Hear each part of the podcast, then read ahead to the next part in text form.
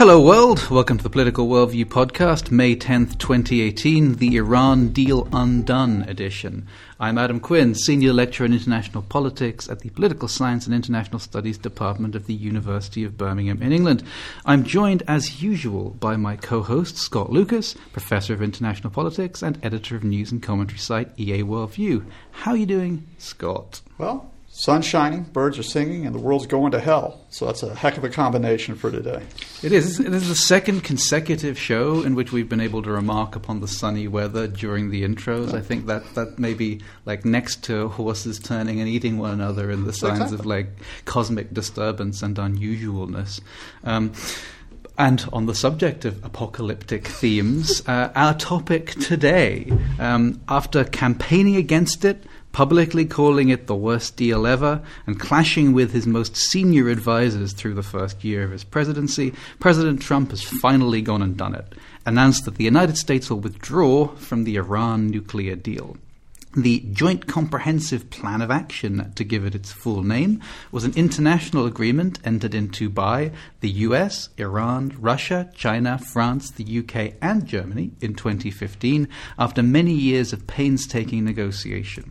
Its essential core was that Iran would cease to pursue development of nuclear weapons, not that they altogether admitted they had been doing that, but they would stop doing that thing they had not been doing, and submit to an unprecedented regime of intrusive inspections to ensure that it did so.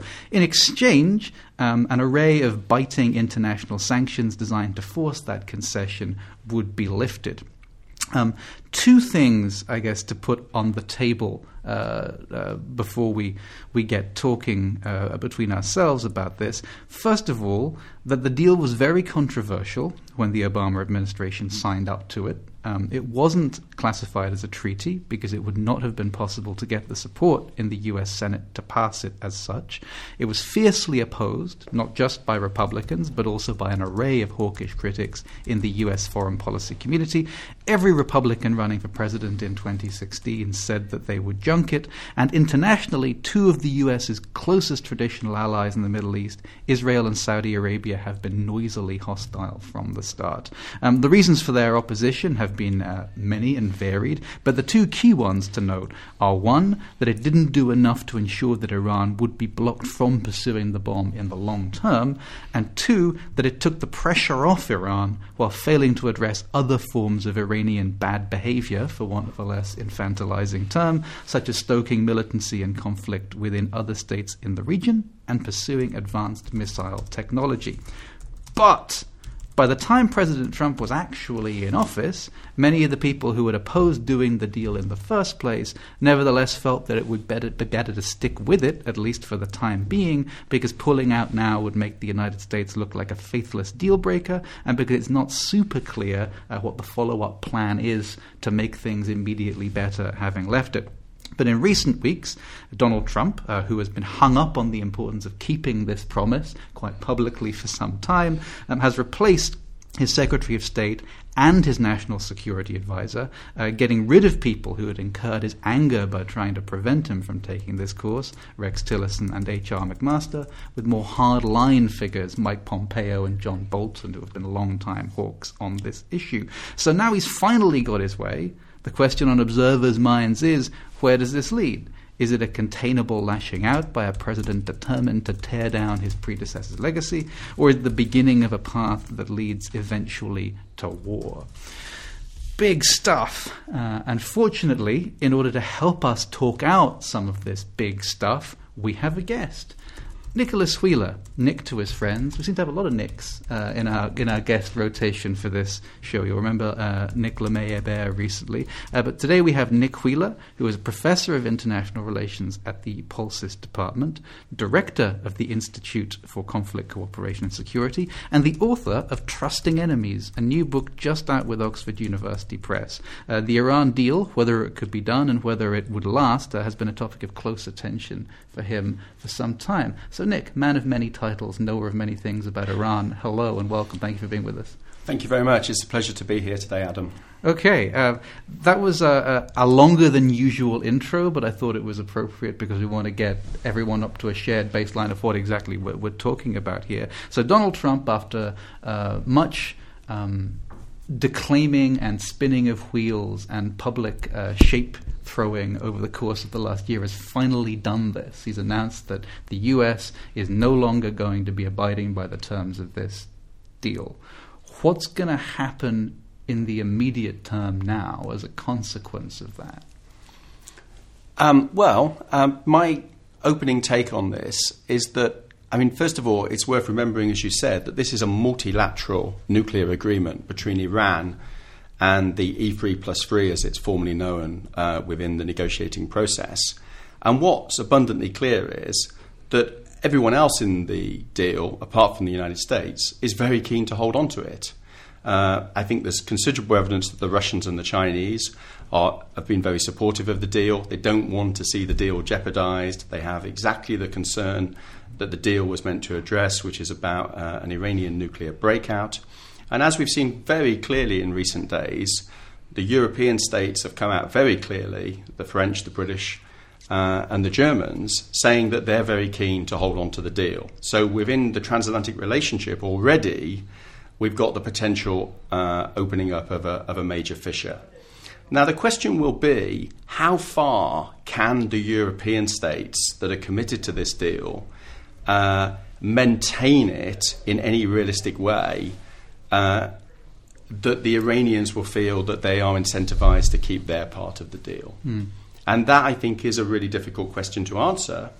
But it's going to come down to how far European companies can, in any way, meaningfully uh, continue to trade with Iran and to operate the sanctions relief provisions, which are absolutely critical to the Iranian buy into this deal. Uh, in the context of US enormous US pressure to do otherwise. Yeah, because it was always part of this setup, this deal setup, that if it were to be demonstrably the case that Iran was not abiding by the promises it had committed to, the sanctions that had been really biting on Iran to force them to the table in the first place would, in the parlance of the deal, snap back. That, that Iran would become subject once again to the kind of economic pressure that it had escaped by virtue of entering into the deal. The problem we have now is that the United States is going to be attempting to the maximum possible degree to snap back sanctions on Iran. But most, but indeed all the other parties to the deal don't agree that Iran has actually violated anything in it. They believe that Iran has actually whether the deal's a good or a bad deal, been doing everything that it promised to do. So um, you have the US snapping sanctions back, and everybody else well, their position is unclear as to whether or not they're going to go along with that, whether they're going to try and circumvent that, to what extent it's possible for the United States to, to enforce a sanctions regime based on its own unilateral judgment about, about Iranian blame here. Yeah, and I think it's worth remembering that the snapback provisions of the deal are fundamentally predicated on the United Nations Security Council resolution. Mm. I mean, there has to be the, I mean, that is all part of the process. And you're not going to get agreement in the Security Council, e- I think even without bringing vetoes into the story, you're not going to get nine states on the Council willing to adopt a snapback resolution. So if sanctions are to be reimposed, they're going to be reimposed unilaterally by the United States. And that raises the question of whether the uh, architects of uh, breaking this deal really believe that they're going to be in a position to impose the kind of pressures that they seem to believe they can impose to get a better deal. Because they're not they're not saying at the moment that they don't want a deal. They're just saying this is an an appalling deal and they can get a better deal. But it's just not clear how they think they're going to get a better deal. Because how can they mobilize the kind of pressure that they would need to, to get a better deal when there is such opposition. And when I mean, it's worth remembering, as Scott knows very well, because we've talked about this many times over the years uh, and written about it. The, there's been there was a belief in the Bush administration very strongly that if only the pressure could be escalated, we would get a better deal. And in the end, the Obama administration backed away from that position, recognizing that the Iranians were not going to cave in in the way that the Bush people had believed, because ultimately this was a fundamental issue of national security to them that they uh, retain. And I think it's very important we're careful with our language here that they retain a indigenous nuclear fuel cycle. This has been the fundamental thing. So, uh, to have a latent nuclear weapons capability in the sense that there is the potential to develop nuclear weapons by breaking out of uh, the existing constraints uh, and so on.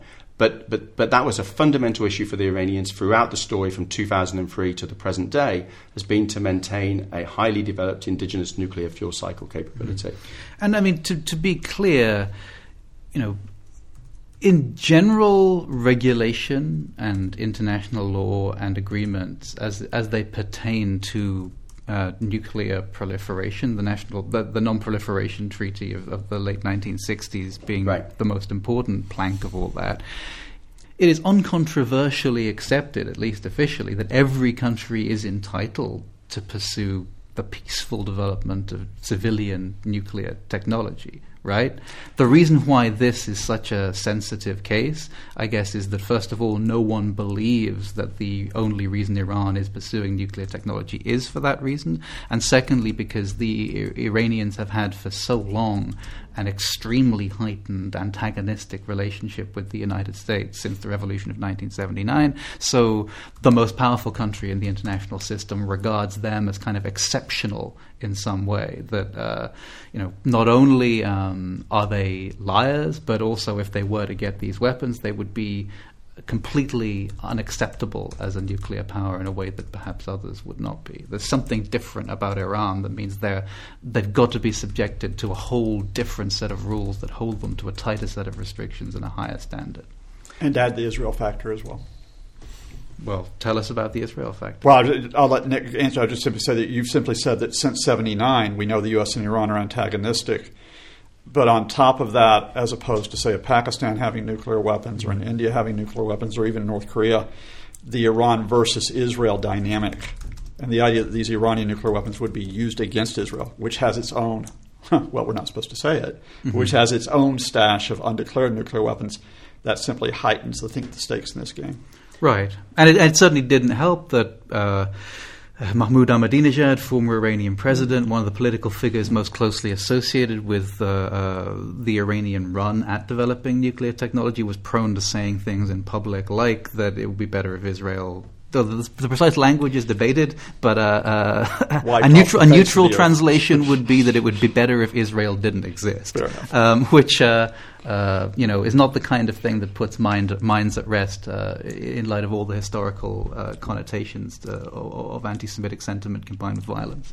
Anyway, and, Nick.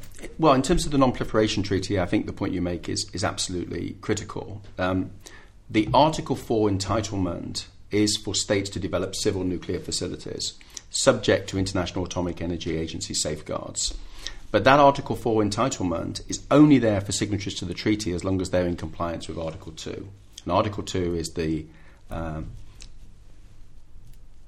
is, is, the, is, is the article in the treaty that prohibits the development, uh, testing, manufacture of nuclear weapons, and so on. So the international community's position since 2003 has been the question about whether Iraq is in compliance with Article 2. Iran. And, sorry, has been whether Iran is in compliance. You have, uh, you have me getting uh, nostalgic for the early years of the last decade. Well, indeed. I mean, the Israeli... We have all been here before. I do get that feeling. Indeed. Yes. Well, Israel attacked, of course, Iraq in 1981 because they didn't believe they were in compliance with Article 2 mm-hmm. of the Non Proliferation Treaty. And they took the law into their own hands by attacking the Osirak nuclear reactor, which they believed was about to become operational. Mm-hmm. Uh, so we actually do have my, my, my, my, slip there, it, it, actually has a historical context to it. But the belief has been very much that Iran, uh, the, the question, sorry, has been about whether Iran is in compliance with Article 2 and hence entitled to the uh, the rights under Article Four. And, that, and that's been the debate. And, and, and, the, and the Security Council, of course, adopted a series of Security Council resolutions under Chapter 7 that found the Iranian nuclear program to be a threat to international peace and security. Mm-hmm. Under Chapter 7 of the Charter.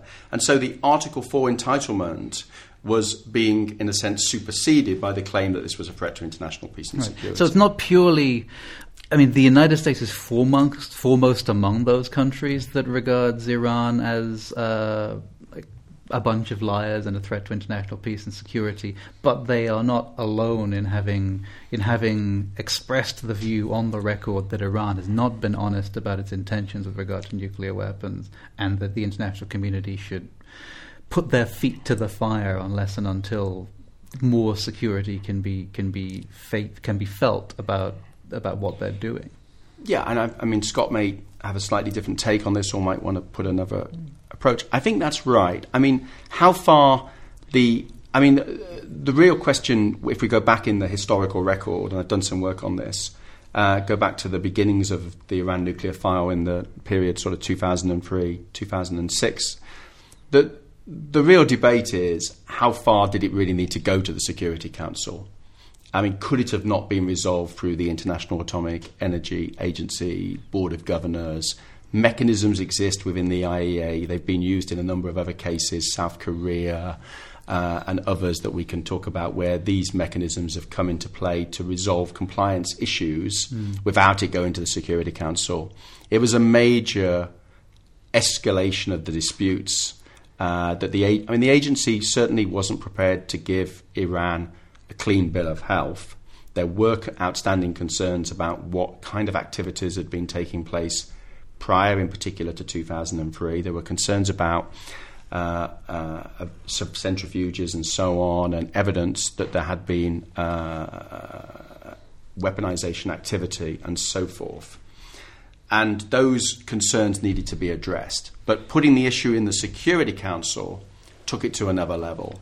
And there is no doubt that US, uh, the, as you were saying, Adam, the US belief uh, that ultimately any centrifuges spinning in Iran was a fundamental threat to US security in the long term. The neoconservative belief that drove the uh, preventive war against Iraq in 2003, that belief that ultimately uh, the, the, these, these weapons could not ever fall into Iranian hands, could not ever be held, developed by the Iranians, and hence the need to stop Iran having an indigenous fuel cycle capability. Mm. That was driven by a profound ideological antipathy to the Islamic Republic. Right. So like this, so there's like this unusual ad hoc deal around Iran's nuclear program stems from an unusual ad hoc Security Council process designed to put pressure on Iran, which comes from the fact that Iran is exceptional in American eyes. It's not like South Korea or right. insert random country here when it comes to being in violation of some technical rules here or there with the IAEA. It's like it's a it's a much bigger deal. And other countries in turn, based on the correct supposition that the United States is liable to do something more extreme in response to a perceived Iranian nuclear program is open to, to handling Iranian nuclear ambitions in a in a different way. Yeah, I think there's there's no question that having seen the United States go outside the Security Council with Iraq in 2003, circumvent the Russian and Chinese vetoes to, to launch a preventive war, as I would call it, against Iraq, having seen the Western powers circumvent the Security Council in 1999 over the Kosovo intervention. The Russians and the Chinese were determined that there shouldn't be still further unilateralism in relation to Iran, and so keeping the issue in the Security Council, being open to the idea of some limited coercive pressure, which gradually ramped up as the decade went on um, I think that's right. They, they were very, very concerned that the UN, the authority of the UN Security Council, should not be still further undermined. And of course, this is exactly where we're now ending up again, because potentially the US looks like it's going to try and impose a whole series of sanctions without going through the snapback provisions that are in the agreement in terms of the Council, and once again demonstrating um, a uh, rejection of the multilateral approach to US security. And there we have the continuity with the Bush period, if you want, in certainly the first Bush administration, where there was this uh, antipathy to international institutions constraining American power and the need to kind of express American power through, through unilateral action. Um, and, and I think the, the, the other sort of problem in all this is that in terms of the US Iranian interactions, there was the beginnings under uh, the the second Obama administration of the development of a new relationship. And I think, you know, there were really encouraging signs. I argue, you know, in my new book that that in part the 2015 deal is about the development of empathy and indeed trust on the part of some of the key US and Iranian decision makers, particularly Secretary of State John Kerry and uh, Foreign Minister, Iranian Foreign Minister Javad uh, Zarif, and that their relationship was very important to the deal. Um, and what we're seeing now, of course, is uh, the breaking down of any of those kind of relationships. The, there's no kind. Uh, we're moving back into a situation where, in the 2003 period, when you know the Iranians were feeling much more weakened after the Americans intervened in Iraq, the Iranians put out feelers uh, for a better relationship with the United States, and it and you know the Americans uh, that were looking at that, Bush, Cheney. Uh, they they rejected any of those kind of outreaches and it's reported that in the in some of the discussions, you know, it was said we do not speak to evil. The, the, the top level of the Bush administration in 2003, when they were looking at this this reaching out from the Iranians, the so-called 2003 uh, fax that came in through the Swiss, where the Iranians were talking about a whole grand bargain. This was rejected by the Americans, and uh, people that were uh, uh close to that discussion say that the American response was, "We do not speak to evil." So it, we're moving back into that kind of world, particularly with someone like Bolton as the national security advisor. He was very much part of that thinking in 2003, and now he's driving American policy, uh, I think, in a significant way uh, that's very concerning. Yeah, I, um, I think Nick hit, hit it, by the way, at the start in terms of the key place now of Europe and what happens next. But before we do that, I want to ask a little bit about what has just happened. Um, and pick you up, especially Nick's argument around the American motives, including that of John Bolton, the new national security advisor. Look, Iran was complying with the deal. Uh, it wasn't just the United States that had concerns. In some ways, it was the French that were even harder line in the run up to the deal about being worried that Iran had a breakout capability in containing it. What's clear is, is that the deal has removed any question of Iran pursuing that breakout capability. They've been inspected 11 times by the IAEA. They've shipped out almost all their uranium. They are not developing new centrifuges. Secondly, I'm not convinced, this is where I differ a bit with Nick, that the administration, the Trump administration, wants a New Deal. I think some of the advisors that were pushed out, like H.R. McMaster, who was replaced by John Bolton, I think Secretary of State Tillerson and the State Department personnel were talking about renegotiating some of the terms of the deal and importantly, getting a separate deal on Iran's ballistic missiles. Mm-hmm. But Bolton, who's in now, and Mike Pompeo, Secretary of State, let's just put cards on table. Because, by the way, Donald Trump's motivation has nothing to do with geopolitics. Donald Trump's motivation has nothing to do with an assessment of the military situation. Donald Trump's motivation is he hates anything that Barack Obama has done, mm-hmm. point blank, right? And he made a campaign promise, so he might as well do it. That's the end of where Trump is.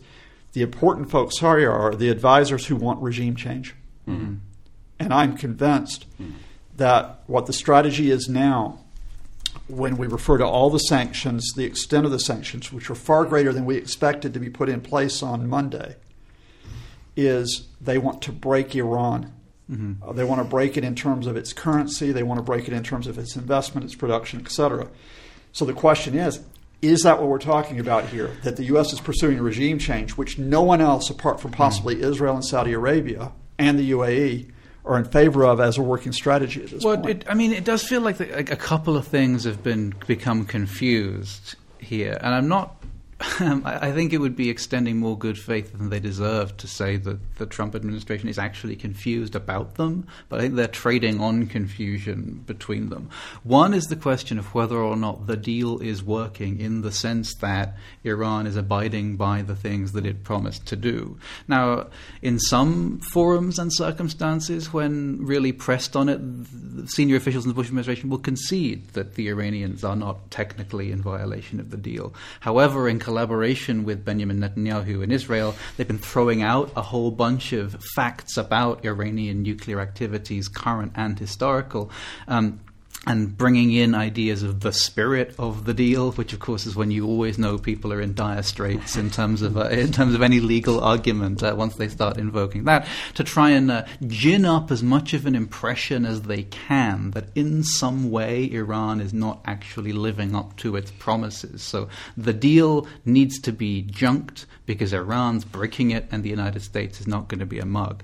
Then secondarily, there's the question of whether or not it was a good idea to do the deal in the first place, because there are a variety of things the deal does not address that the United States would very much like to see addressed, mm. and it is a bad idea, they would say, to make any concessions of any kind on any issue to Iran unless you can get them to uh, to to address those other concerns. The problem is that once you get the, these critics to specify what those concerns are, they start to sound like the totality of Iranian mm. foreign policy, which is to say that Iran is intervening in defense of what it considers to be its interests in a variety of regional conflicts. Mm. Iran is pursuing weaponry of a kind that plenty of other countries have uh, in order to be able to defend itself against the perfectly reasonable, they would say, uh, prospect of military attack from the United States and its ally in the region, Israel.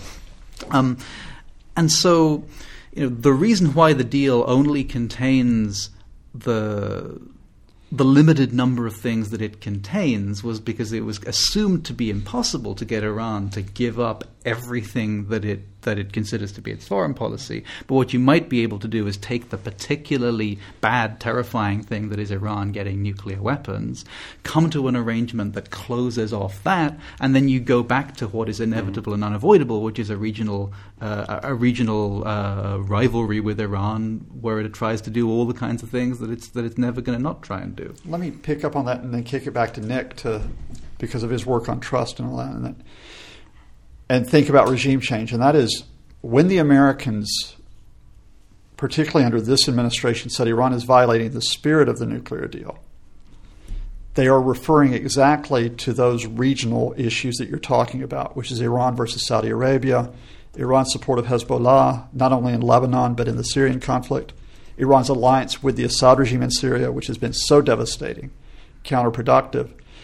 So in a way, that spirit of the nuclear deal really did have a substantive dimension to it, which is it shifted the goalpost, which is we're now going to judge Iran not on their compliance with the nuclear deal, we're going to judge them on mm. Iran versus Saudi, on Syria, on Lebanon, on the entire Middle East. Which is like a dark flip side in some ways of like if you if you got the most over optimistic, overselling Obama Democrat to tell you why this deal is good, they might have said, well, because once it's done, it will open up the door to a new era of comity in which Iran will gradually stop doing all the things that we've been unhappy about them doing, mm. start behaving more like a normal country we can do business with, and in the fullness of time, we can have a much more productive relationship and a much more peaceable region. Whereas a more like hard-nosed, realistic take would have said, look, many of these issues are going to be very, very hard to resolve if they are resolved at all. But the one thing we know for a fact is going to make the situation way, way, way, way worse is Iran yep. having nuclear weapons.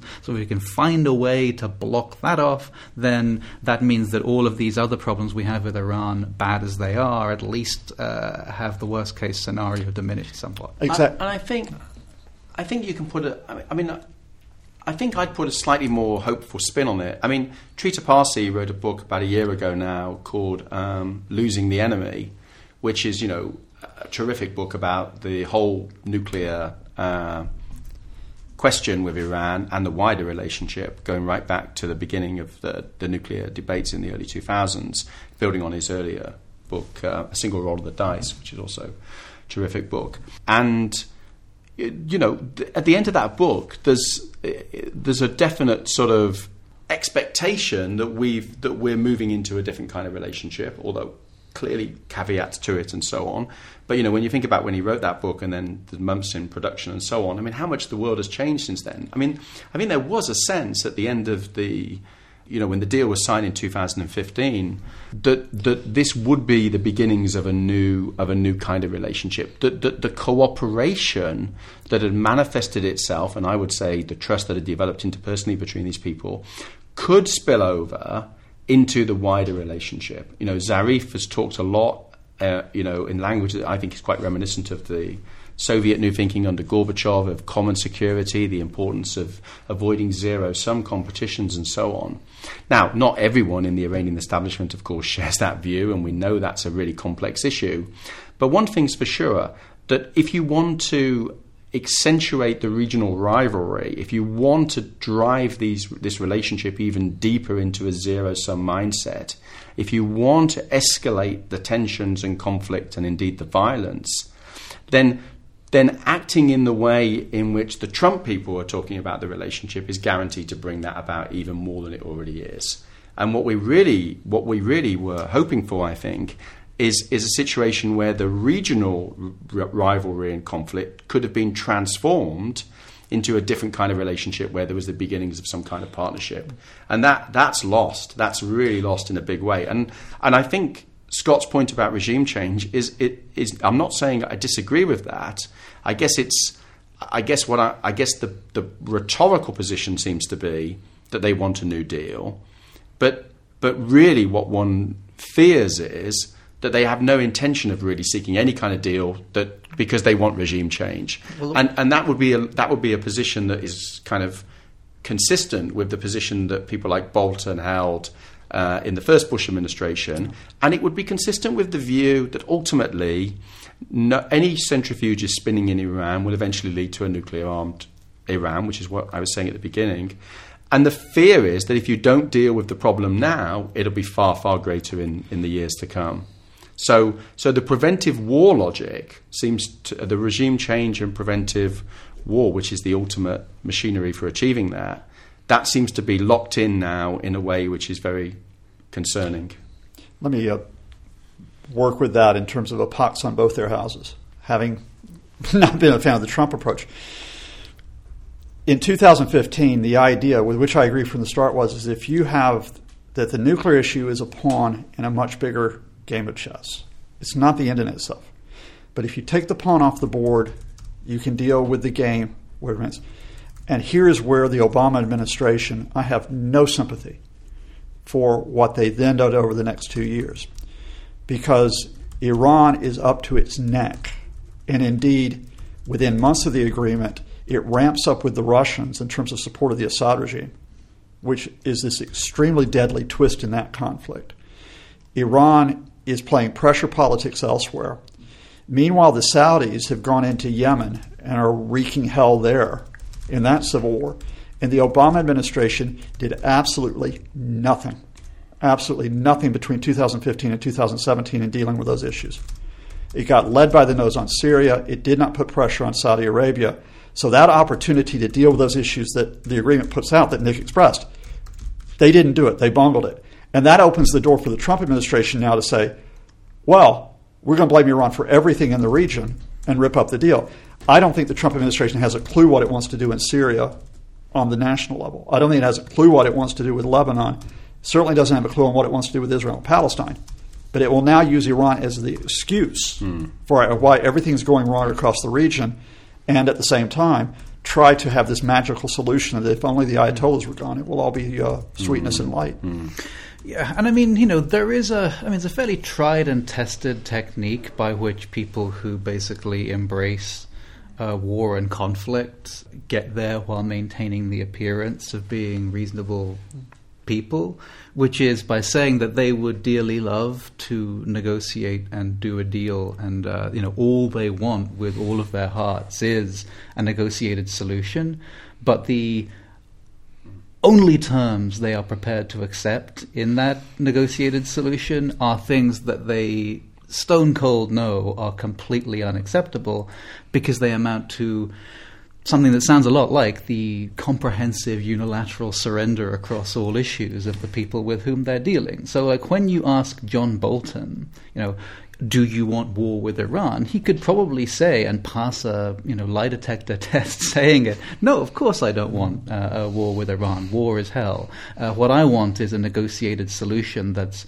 um, you know tougher mm-hmm. and uh, uh, covers all the issues that are of concern to the United States and applies our power in a way that's more effective to get results. And at the end of that, I will achieve the following things. Mm-hmm. You know, Iran will completely dismantle its entire nuclear program, civilian and uh, and military. Iran will give up all pursuit of missile technology now and forever. Iran will cease to intervene in any of the region's conflicts. Um, and oh, by the way, it will probably also revolutionize its domestic system of government because you know the way that it, the way that that is structured is so inherently flawed and evil that it inevitably projects itself outward in the form of bad international behavior. So once Iran comes to the table and is reasonable and like agrees to all of that with me in exchange for precisely zero concessions, because of course America's right about everything, so why would it make any concessions? Then we can have the peaceful agreement we should have had all along if Barack Obama wasn't such a cowardly, spineless um, mm. uh, seller out of the national interest. Now, like, and okay, that's fine. We can we can all do that dance if we want to, because everyone needs verbal cover to not say like I am I'm a belligerent nationalist with a bottomless appetite for other people's sacrifice and war. Um, but at the end of the day, what he's basically saying is surrender mm. completely to us, or else face the consequences. Mm. And that's um, you know that, that's, that's a mindset that John Bolton, I would say, has been the very personification of for upwards of 20 years in, in Washington, D.C. foreign mm. policy circles. And that's why everybody's heart sank when he was given a job right at the heart of the administration, because they know that like a president who does not who is not known either for his uh, deep knowledge of context or for his capacity for like analytical thinking is liable to be led to believe by such a person that he is being entirely reasonable in uh, in pursuing a course that John Bolton knows full well is in fact likely to lead only to the complete breakdown of all diplomacy and, mm. and, and quite serious conflict, possibly war. Yeah, I, I think that. Yeah. Uh, Let me advance this with a question to to Nick which gets now to where what happens next, which is the Europe question, which is I I fully agree that this is the key issue because the Iranians have said, all right, for now we'll stay in the deal if other nations are in. And they don't just mean politically, they mean economically, which is they want the trade, the investment opportunities, they want the financial sector open back up again. But we're in a position where European companies and firms, and thus their governments, face the threat from the United States that any transaction with the Iranians, if those companies have an American dimension to them, can be punished by billions of dollars in fines.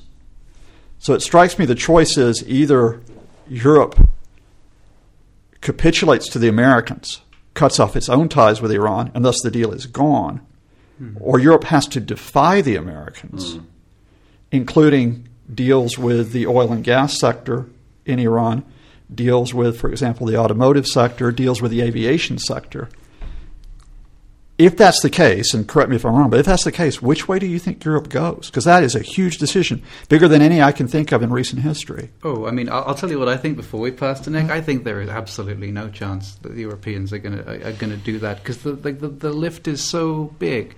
I mean, for one thing, the companies, the private companies in question, will have such a strong incentive to not want to get on the wrong side of the United States on this thing, even if notionally their own European governments are going to compensate them, that the European governments would have to decide that it was such a priority to them to make a point that they were not going to be led by the United States on this, that they were going to like go into their own private sector and try and prop up their companies almost against their will to continue to do business they didn't want to do with Iran at financial cost and diplomatic cost to themselves, um, simply to send the message that they were dissatisfied with the United States, even knowing that that would also bring down uh, hopefully metaphorical fire and fury in this case from the American administration. And they would know that they were probably not actually going to save the Iran, the Iran deal at the end of the day. Uh, you know, the best they could possibly hope to achieve is a degree of Iranian forbearance sufficient to take advantage of having successfully divided the United States from its allies, while Russia stands at the sidelines uh, yucking it up and laughing about how this great strategic objective has been achieved without them having to do anything. So I think the Europeans will be incredibly, incredibly pissed off that the Americans have done this, and they will really wish that there was something effective they could do to um, to, to uh, you know stop it from having the consequences it's likely to have. But I don't think I don't think they're likely to actually, when it really comes down to the calculus of cost and benefit, do very much. I mean, that seems very persuasive. I mean, I guess does it depend how much the Americans are willing to put on these secondary sanctions. I mean, how much they're willing to actually target companies that continue to operate. If the United States was starting to put secondary sanctions on European companies that were operating, particularly in the oil and gas area, which I think is a really key one, then um, that would be a major transatlantic crisis if the Europeans then persisted. But if the Europeans back down at that point, that's going to leave the Europeans looking extremely weak, and it's going to be a hell of a public relations challenge for European governments. So, yeah, it's it's going, to be, absolutely terrible, and they're going to hate it, but they're ultimately probably going to just have to suck it up. But in some ways, if you know that's coming, if you know the secondary sanctions are coming down the tube, then are you even going to start this? I mean, this is the intriguing question, right? Because at the moment, the Europeans are saying we want to try and hold on to the deal, but are they going to discover over the next few days and weeks that the consequences of going down this road are actually so great, as Adam was saying, that actually they can't afford to even begin the process? And then the really interesting question is, mm. what happened to the debate inside Iran? Let me give you a test. Because the Iranians have floated, I mean, Khamenei's already floated that talk about restarting the nuclear program. There's already been voices like that. But they've also talked about leaving the Non Proliferation Treaty, which at a time when the NPT is in, in a very, very difficult place. Mm. In terms of the cleavage between the nuclear weapon states and the non nuclear weapon states, with the Global Ban Treaty, where for the first time ever 120 states have come out or so and said we don't accept the legitimacy of nuclear weapons. Uh, you know, in the present, we're not talking about a transitional set of arrangements as the NPT, but we don't. We do, this is a prohibition treaty of nuclear weapons. We invite everyone to sign this treaty and move us towards zero. And of course, the nuclear armed states have stayed out of it. So, at the moment, so and very unlikely that any of the nine nuclear armed states are going to get go into this process. Really, very hard to imagine that. So, what would the what would be the consequences for the nuclear non-proliferation treaty if the Iranians were actually to announce they were withdrawing? Of course, that's what happened in 2003 with North Korea. They withdrew from the treaty. Three years later, they were nuclear. They tested a nuclear weapon. Let me give you a test case then. So, I think that's a very that's a really. Yeah. Well, let me give you a test case then to watch. Prefacing it, by the way, that Adam, you seem to be agreeing with the supreme leader of Iran, which is because President Rouhani comes out anticipating the withdrawal, says we're not going to leave and he's clearly pointing to Europe. We want to work with them. Ayatollah Khamenei comes up yesterday and says, We want guarantees from the Europeans. Effectively, we don't trust them. Right on that. The test case is I don't know if you all know, Total, which is the French energy giant, last mm-hmm. July signed a memorandum to put in $4.9 billion, uh, or the equivalent in euros, into the world's largest gas project, which is the South Pars field in Iran. Now, they have suspended anything more than about $90 million of investment because they were waiting to see what the decision was from the Americans. Okay, so the decision has come down. Mm-hmm.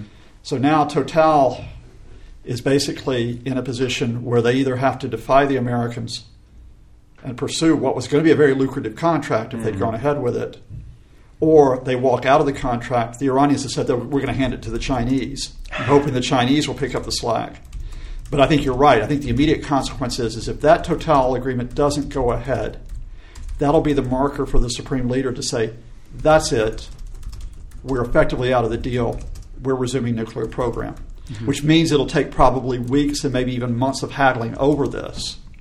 But that would be one of the markers in terms of because Iran has to have this kind of economic survive, uh, investment possibly for its survival at this mm-hmm. point. What What do you think are, Scott, are the consequences, or, or, or, what, what, what form do you think restarting the nuclear program would take? I mean, I guess it could take a variety of different forms.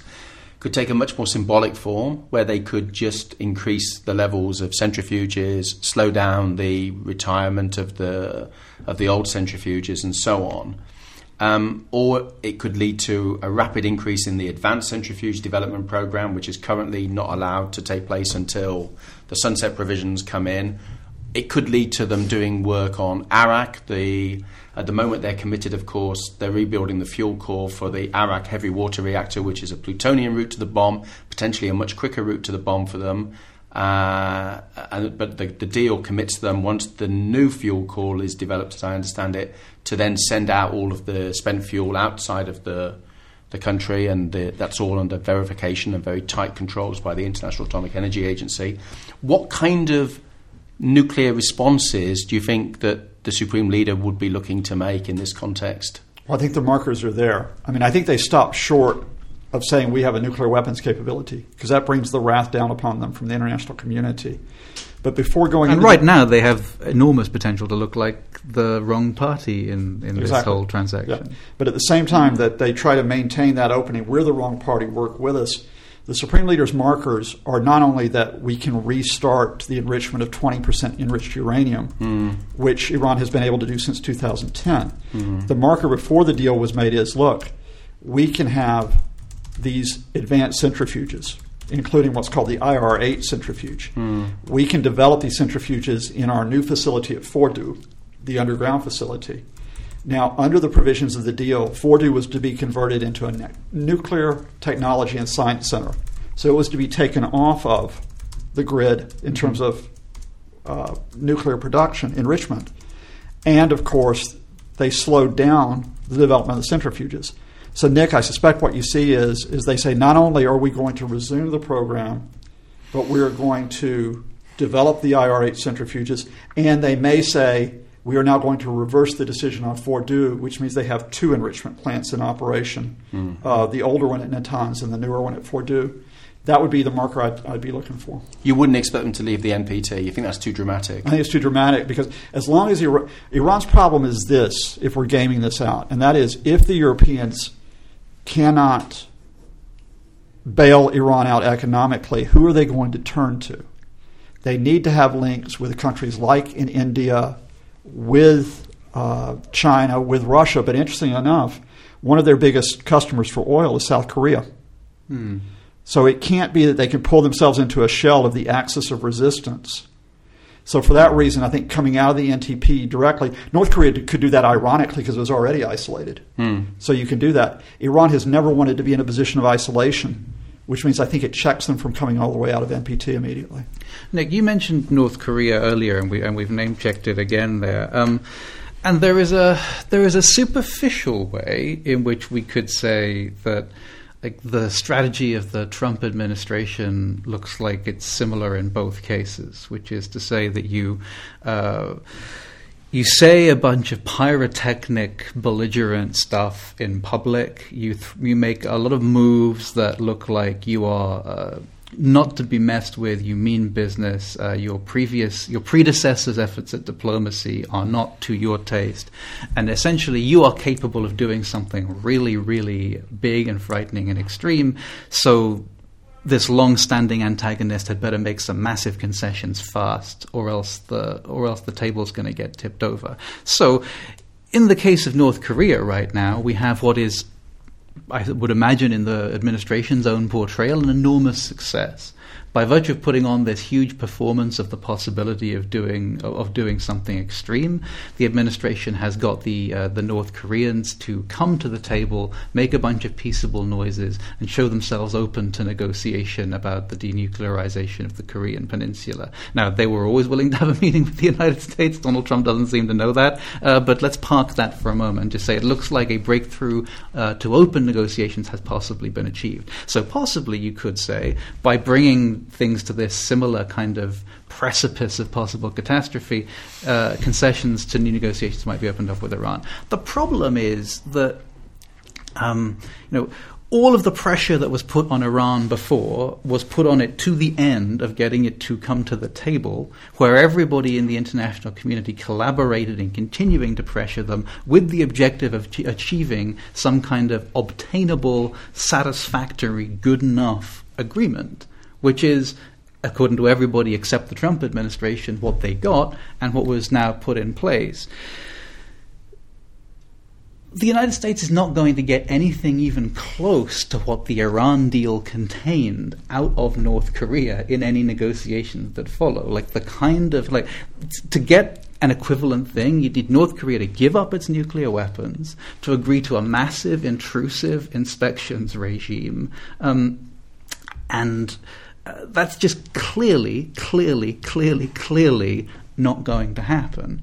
So you've junked the best po- something that's better than the best possible scenario in the Korean case in the Iranian case based on the theory that something better is obtainable whereas the likelihood would presumably be then that like nothing better will be obtained in the Iranian case because it was the best possible and the supposed success in Korea has been to open up negotiations that can presumably only fail if, unless the Trump administration is prepared to do a worse deal than the one they've just said is so terrible and unacceptable that they can barely even stand to look at it uh, in, in, the Iranian case. So how do we like how do we knit together? Um, if you are trying to salvage the Trump administration's foreign policy, the fact that they're supposed to be about to go and try and negotiate this thing when they've ruled out all the all the likely possible realistic things they could they could settle for.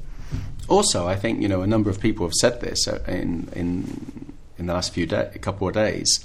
But if you were Kim Jong Un, why would you trust the United States? Here's the United States coming to you and saying, "We want you to get rid of nuclear weapons, completely denuclearize." We're going to offer you all this sanctions relief and these security guarantees. And then you can give up your nuclear weapons and it can be Libya 2003. And the North Koreans are going to say, well, first of all, they're going to say, well, hang on a sec, you just made a deal of the same kind with the Iranians. Well, you didn't make the deal, but you're now breaking the deal your predecessor made. So, what trust can we place in promises that the United States makes? And also, the North Koreans are on record of saying that they thought Gaddafi's decision to disarm in 2003 was a catastrophic failure that the, on his part because eight years later he was removed from power. And the North Koreans have even gone so far as to say that they think the West planned it all along. And John, and John Bolton has characterized in public the outcome that they would like from the Korean situation as the Libya Yeah. option, which again fits uh, fits pretty neatly with my analysis that John Bolton is essentially, uh, you know. Uh, a kind of diplomatic variant on a troll, like that, he is he is attempting to he's playing the character of a, an engaged diplomat uh, for public purposes, but only up to the point that someone who was completely bereft of context could not see through immediately to realize this is someone who has bad faith running through him like a stick of Blackpool Well, rock. but this When is your because, point because from- he wants to put the idea in these people's heads that they should never do a deal in a million years with him or unless it's. Libya 2003, because he knows, as you say, that Kim will never accept something like Libya 2003. Certainly not at their first Yeah. meeting. I mean, Yes, he's, he's saying we really, really, really want to do a deal, and here's the excellent outcome that I think we can all agree we want to get to, and I'm going to use unnecessarily a name for it that I know is the thing most assured to mean that the people I'm going to supposedly try and do this deal with will never touch it in a thousand years. and, and, and, and this is where there is a really interesting sort of uh, interrelationship between the two cases, I think, because the the US hardliners like Bolton believe that the North Koreans have only come to the table because of this maximal US pressure. But the Iranian hardliners read the North Korean position as actually being a good one compared to theirs because they say, well, actually, look, North Korea is being treated with respect. It looks like they're going to get recognition, at least de facto recognition as a nuclear power, nuclear state, nuclear armed state.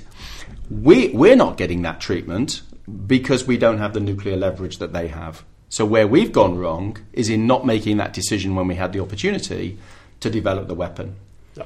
And, and so they're looking at the North Korean case and saying, actually, the lesson for us is we should be in North Korea's position. And the Americans are looking at, the hardline Americans are looking at North Korea and saying, we've got you now. You're coming to the table on our terms and you're going to give us what we want. But, But what is, but it, they what, don't what is it they want? That's the thing. Like, if but- what they but want is say- total surrender, Right. they're not going to get it. But as you So- say, they don't really believe that. They mm. can't really believe that because they know that the maximalist terms of denuclearization, defined as the American term rather than North Korean def- definition, which is peninsula wide at the very least denuclearization, they, they, people like Bolton know, as you say, that Kim isn't going to give them that. Right. Whatever they get, what the absolute like sun beaming down from the sky, best case scenario in the Korean case is less good than what they got from Iran and are now about to throw So the fear So- has to be, the fear has to be that they want the summit to end in a disaster, so they then legitimise much more coercive options, including ultimately military force. And because it's very hard to see otherwise why they would position it in such a way that the only successful deal is going to be one that delivers some kind of denuclearization. Because some people seem to want to argue that actually, in the end, what's going to happen is Trump's going to get in the room with Kim and he's going to accept, because he desperately wants a deal. The president desperately wants this deal to be a great success. But all Kim's going to be offering him is a freeze on ICBM development, closing the testing sites, no nuclear testing, things that I think are, personally are very sensible and would be a good basis for going forward, trying to establish the beginnings of a dialogue. Um, but is that going to be enough for Trump when Bolton's saying the only good deal was Libya 2003? So I think we have got a really interesting question I mean, about yeah. how far the president is going to be able to go into this process and actually come away feeling like he's got a deal which, as you say, is would be far inferior to the deal he's got with the Iranians. If in the end all he gets is this is this freeze, because yeah. ultimately the North Koreans could could ramp up their nuclear capability and and move into a position where the nightmare fear that they can hold American cities hostage is kind of realized. So I think we I think the danger is, as a number of people have said, that the only thing after a summit is a cliff, and that's that's my worry. Let's strip away. Or a gentle slope downwards. Oh, but, but, let's, let's not complicate this metaphor. let me try to call out the emperor's or the Donald's new clothes in this case to, to say really why the two cases are so very different. The first is, as you all have already hinted, it, North Korea didn't come to the table because of the threat of military force, including nuclear force by Trump if you were to look at this from the correct perspective, which is from North Korea and from the region out, North Korea halted its nuclear testing in, 2000, in November and its missile testing in November because they've achieved nuclear weapons capability and they've achieved long range missile capability, which is what they wanted walking into this. Now, at the same time, where there has been pressure is, of course, the pressure of sanctions, which were joined by the Chinese. Mm. So at this point, the North Korean game becomes how can we get out of the box of economic sanctions, including the Chinese being involved in this, while retaining nuclear capability? And so far, they've played an absolute blinder, which is they've gotten Trump to agree to come over to meet Kim. They've given up a couple of bargaining chips, like the three American detainees that were released today. But now they Which, with all due respect to them and their families, is not the world's like most structural diplomatic concession. Right. Yeah, given the fact, of course, that two of the three detainees were taken after Trump became president mm. to give them the chips.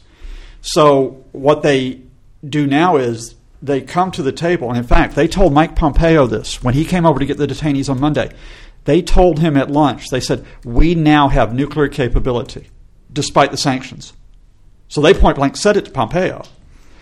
Trump walks into that, there is no way that North Koreans say we're going to denuclearize now. It's going to be more, what can you give us? Now, let me add something to the equation, which is that's point one, how the North Koreans play. Two, here's the difference between the Iran case and this case. In the Iran case, as much as I hate what the administration's done, I can see a logic to it from the hardliners. There's no logic in what they've done in North Korea. Rather, they box themselves into a corner because of Trump's desire for a photo opportunity.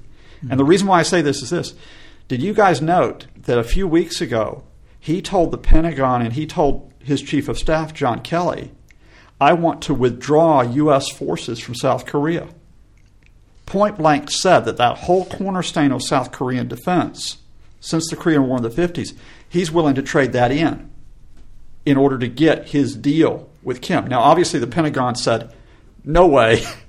Kelly leaked that this had happened and said no way. Mm-hmm. But the fact is, is that they're walking to the North Korean case. If they try to superimpose an Iranian analogy from it, not only does it not work, there's absolutely no coherence. Right. So, I, so, so I guess I mean, you know, perhaps the, uh, the the simplest answer is the best one, which is that if the approach to the two situations seems like ill thought through and incoherent, that's because the president of the United States right now is a profoundly incoherent thinker, if thinker is quite the right word, and he is constructed his approach to these two issues totally differently because he's because in Iran in the Iran case his lens is the deal is Obama's ergo the deal must be bad. And in the Korean case the hypothetical prospective deal would be his deal and therefore by definition every anything and everything it contains would be would, would be good. And he doesn't um, he hasn't yet thought through the the details. But that takes me to the one one last question I want to put on the table before we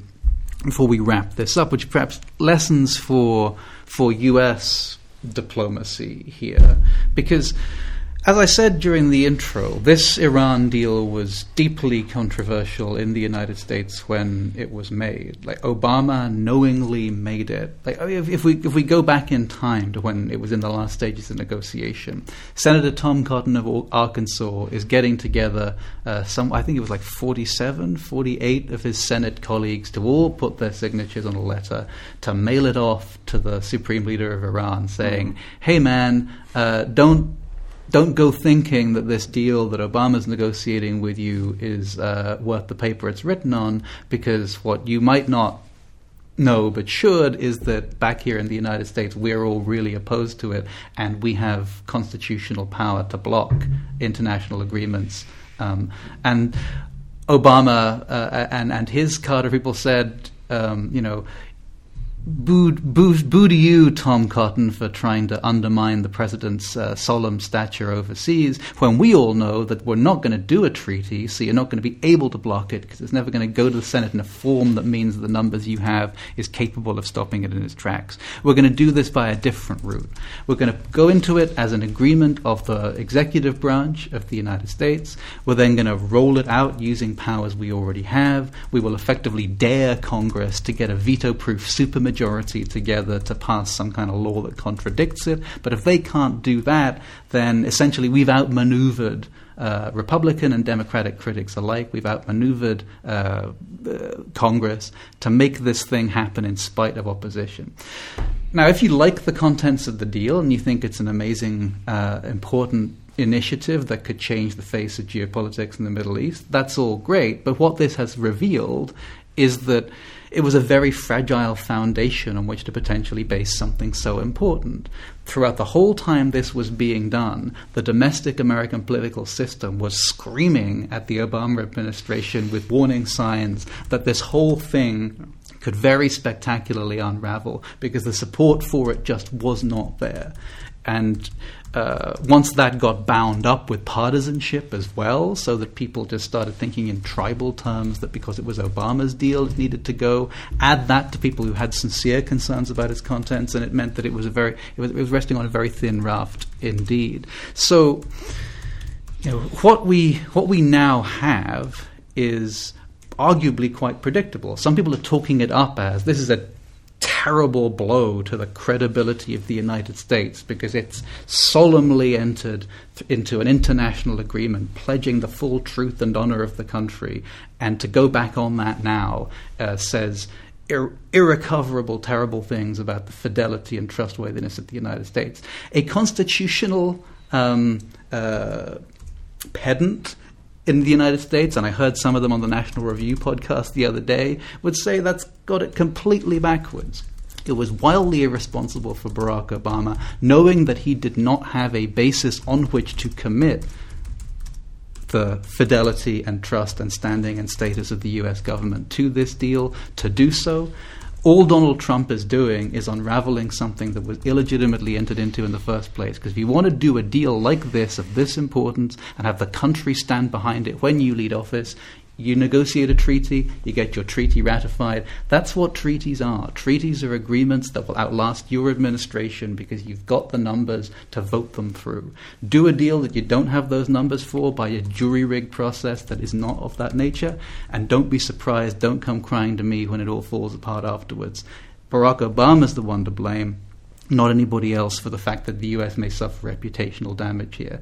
So, does that mean, I guess, after that, that long tour of the issue, that we should conclude that American presidents should not be negotiating deals of this importance if they do not have the bipartisan domestic political support to back them up? Because this is what happens. It's uh, it's a great question, and and uh, I, I, think you're. Uh, you're setting out the problem there is, is, is fascinating for those of us that kind of think this trustworthiness issue is, is really fundamental. Um, I mean, I guess two, two responses. Uh, first of all, of course, treaties can be can be unmade as well if you can get enough people to then overturn the treaty. So domestically, a treaty is not a guarantee, but nevertheless, a treaty is in a different place. And of course, the second point, I suppose, is this is not new in American politics. I've just been thinking as you were talking, so we can go back to Carter and SALT II. SALT II uh, never cleared the Congress because after the Soviet invasion of Afghanistan, Carter knew that it would go through at best with killer amendments. Uh, and al- although, interestingly, the Reagan administration, which was very strongly opposed to SALT II in opposition, did stay within the limits, even despite all the talk of nuclear warfighting and so on. But all the submarines were retired as agreed, and so on. So, so there are there are examples where even when things are not ratified, there is still a recognition on the part of uh, the executive branch that it's important to stay within it. The second one I was thinking about was Clinton and the CTBT, the Comprehensive Test Ban Treaty. Again, Clinton would love to have got that through. That's a major, outstanding piece of arms control business that's been on the table now for well over 30 years. Uh, that people have been trying to achieve a comprehensive test ban treaty. Again, that was something where they they couldn't get it through through the Congress, and now, as you say, Obama chose not to go down the route of a treaty because he knew it would be it wouldn't make it through the domestic legislature. Yeah, well, he, he wanted a deal and he knew that no deal could be passed, so he decided that rather than live within the constraints of what his political system was telling him, Right. he would he would come up with this end run around. But I want to just sort of make my, my last comment really around this theme of responsibility. Your language was, you know, was this wildly irresponsible on his part as a sort of provocation to us to, to think through this. You could say that actually what he was being was a really responsible state leader. He, he knew that if this deal was not agreed, then the situation was likely to become far, far more dangerous in the region, both in terms of the risk of an Israeli unilateral attack against, against Iran, which would have inevitably, I think, drawn the Americans in, uh, in terms of the concerns about the breakout capability of the Iranian nuclear program, which, you know, as this, the 20% enrichment, the, the, the mood music before the deal, before the first part of the deal, because of course there was the interim deal in 2014. The- If you go back to 2012, 2013, there's a lot of talk about military action and options and, and so on, and real concerns about Fordo, the plant that Scott was talking about, which was the jewel in their, their crown and which had been Yeah, I think somewhere So- on somewhere on YouTube there may be a panel including at least me and maybe some of you guys as well sitting in this building talking about the prospect of, Indeed. Uh, of, of, of military strikes against Fordo. So yes, so so I think I want to turn it round and say actually Obama was being responsible, and this is what great leaders do. They take on responsibilities where they don't, where they can't always carry their domestic publics with them in terms of the, the legislature and in, ter- in terms of getting a treaty, they still Obama believed that his that his responsibility to the wider international community and to the American people was to try to put a cap on this Iranian nuclear program before the situation got out of hand, and that's what he achieved in doing. The fact that this policy legitimacy has not deepened for this policy, I mean, you know, uh, had Hillary been elected, obviously she was much more sceptical about the deal. It's a much more complex story there in terms of her position on the Iranians. But nevertheless, the, the challenge for us is to try to think about how, when you get a leader like Obama who's doing these kind of things, how do you get policy legitimacy for these? in, in, a, in a democratic political system where there is inevitably these possibilities. And when you see what Trump can do, when you see this president coming in with this campaign pledge, but then actually carrying it through uh, in, in, in the current context, it, it's a frightening example of how domestic, how democratic, sorry, polities can really engage in behaviour that's deeply threatening to global security. And that, for me, is, is, is the big fear, particularly as these two crises, uh, uh, in terms of the North Korean nuclear situation and the Iranian situation, are, are interacting together in, in a way that you know, wasn't the case a few years ago. And we have a situation where the United States could find itself in a major conflict with with Iran and North Korea. Uh, in, in the same kind of time frame, and that's and that, as, as I've said a number of times during the last hour or so, I think it's a very worrying time. Mm. Uh, we can have some hopes about what might happen with North Korea, but I think we've gone through that to say that it's unlikely that that's going to end up in a way that, that, that suggests that, the, that the, the fundamental issue between the United States and North Korea will, will be resolved anytime soon. Mm. And we should just note, um, um, I'll, I'll give you final word in a moment, Scott, but that this is arguably quite Trump specific. That if Obama's goal was to take a thing that 50% of the country didn't like and put it in place and get it embedded and make it a fait accompli and put clear reputational and other costs in place if the United States were to withdraw from it, at least sufficient that people who didn't like it would come into office and live with it. He almost got there because you've got like James Mattis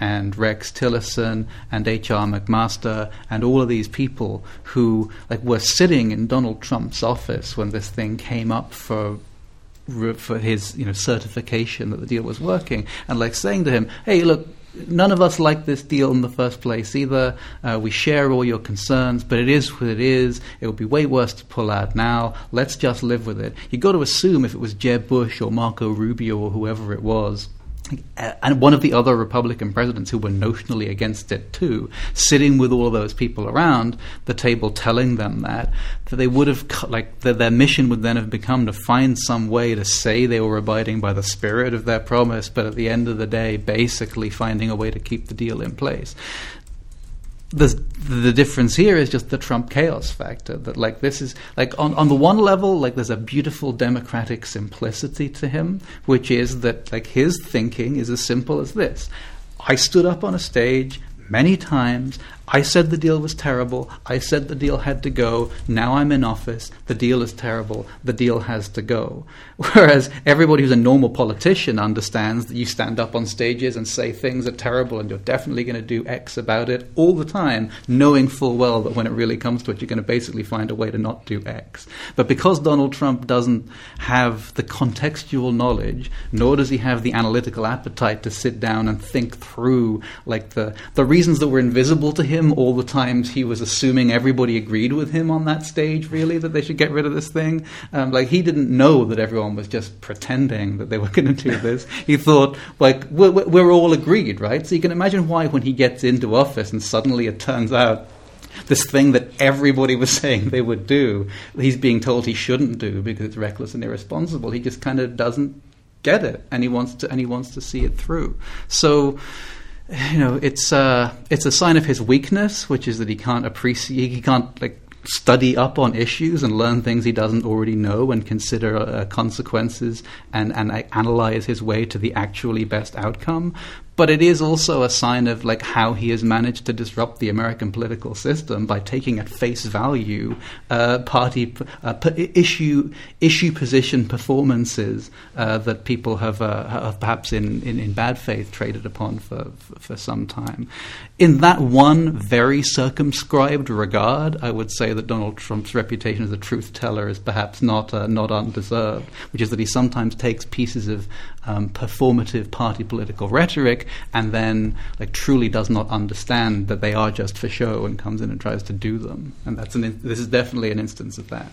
I think uh, three real quick lessons, sort of including but beyond Trump. I think the first is American political culture is really badly damaged, badly damaged. Um, so is Iranian political culture, but we'll leave that for a moment.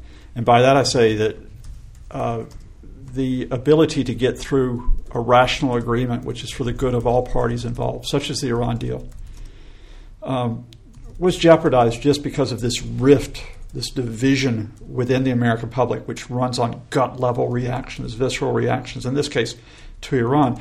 I think where I differ with you, uh, Adam, is I would give Obama and the administration credit for sort of overcoming that damaged political culture to get to where they got, because I think that I and I thought at the time the deal will stick. I thought it was such a well-defined deal that the deal will stick despite all the sniping that was going to take place because it's very hard to undo that type of that type of agreement when it gets in. What I couldn't anticipate was Trump.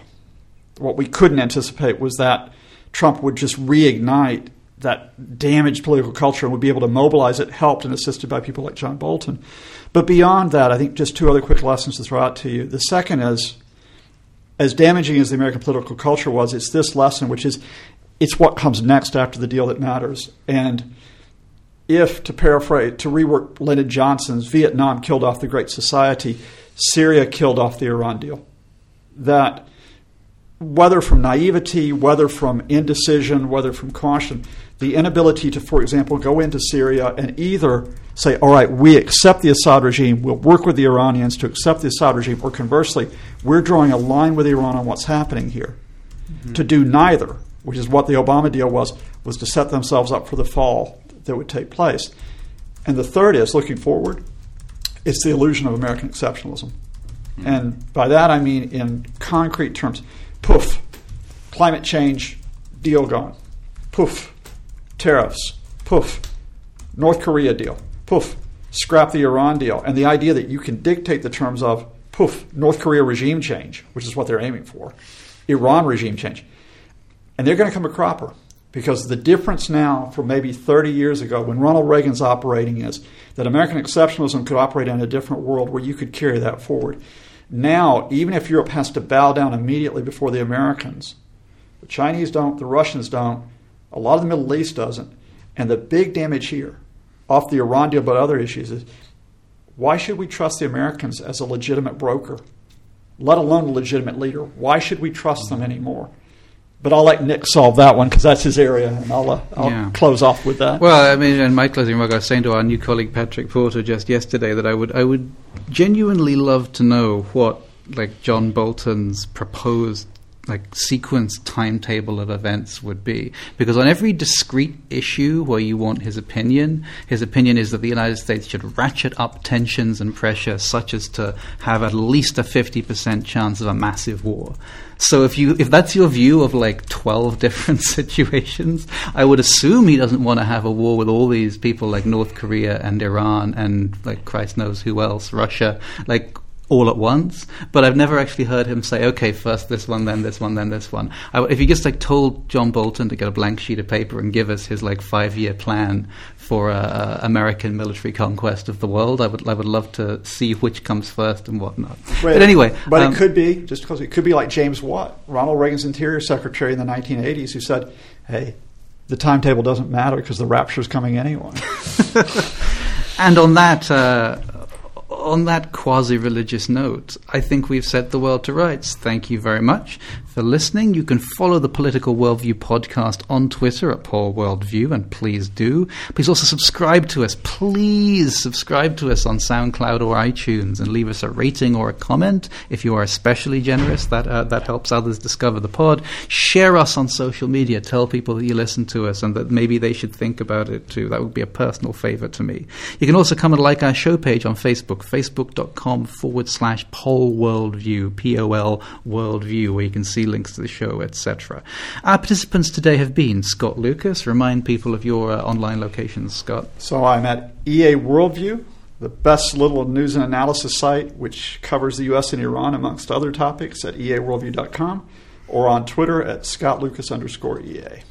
Nick, uh, where can people find you online if they're so inclined? Please do visit our website at iccs underscore bham and um, and follow me on Twitter, where I post a lot about these issues of trust in relation to North Korea, Iran, and other issues. And uh, if you have a chance, do please read my new book, which does cover a lot of the issues that we've talked about here in relation to the Iranian case. Thank you. And indeed, you can you can find Nick telling you about the contents of that book somewhere on YouTube as well. If you go if you go looking for it, I'm uh, I'm assured that it's out there, and he looks he looks natty while in the process of imparting his key arguments.